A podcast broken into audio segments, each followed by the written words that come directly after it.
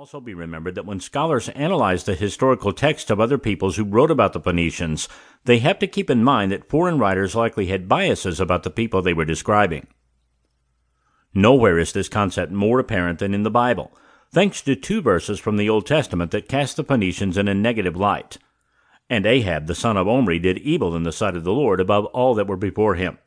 And it came to pass, as if it had been a light thing for him to walk in the sins of Jeroboam the son of Nebat, that he took to wife Jezebel the daughter of Ethbaal, king of the Sidonians, and went and served Baal and worshipped him. 1 Kings 16, 30 and 31.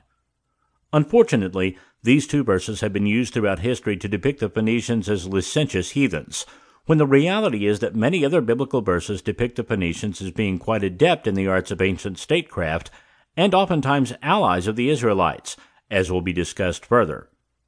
Another ancient historical source that is questionable in its accuracy of Phoenician origins, but not as biased, comes from the 5th century BC Greek historian Herodotus. In his seminal Histories, Herodotus wrote, These people came originally from the so called Red Sea, and as soon as they had penetrated to the Mediterranean and settled in the country where they are today, they took to making long trading voyages.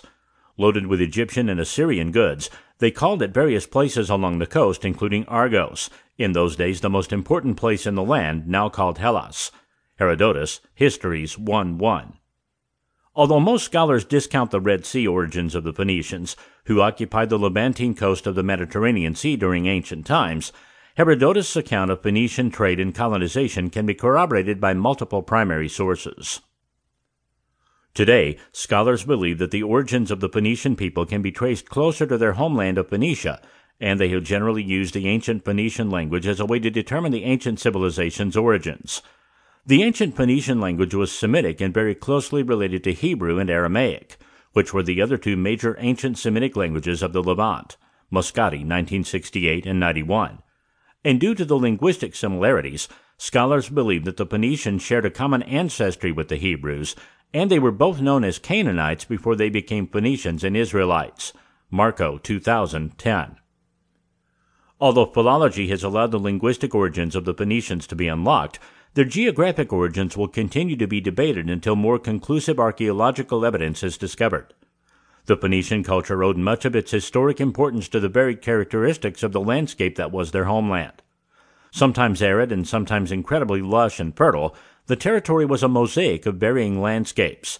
This sliver of country teeters between the two mountain ranges that run in parallel to the coast, rich in natural resources and freshwater springs. Lebanon's flora was an essential element to its patrimony, and in particular that which was found in the mountain regions.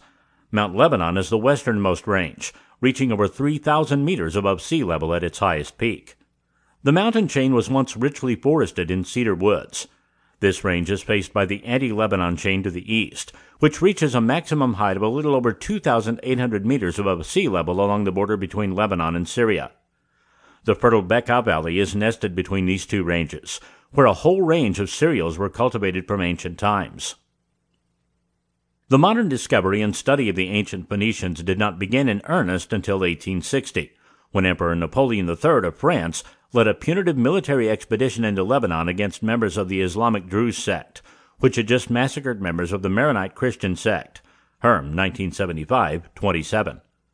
Perhaps inspired by his grandfather, Napoleon Bonaparte, who led both French troops and scholars into Egypt in 1799, Napoleon III brought his own scholars, namely Ernest Renan, to study the ancient ruins of the cities of coastal Lebanon. Herm, 1975, 27. Unlike Egypt, which has a number of intact ancient monuments for scholars to study, especially in Upper Egypt, the major ancient Phoenician cities had been thoroughly built over in medieval and modern times. But this problem did not deter Renan, and his efforts later drew other renowned historians and archaeologists to Lebanon.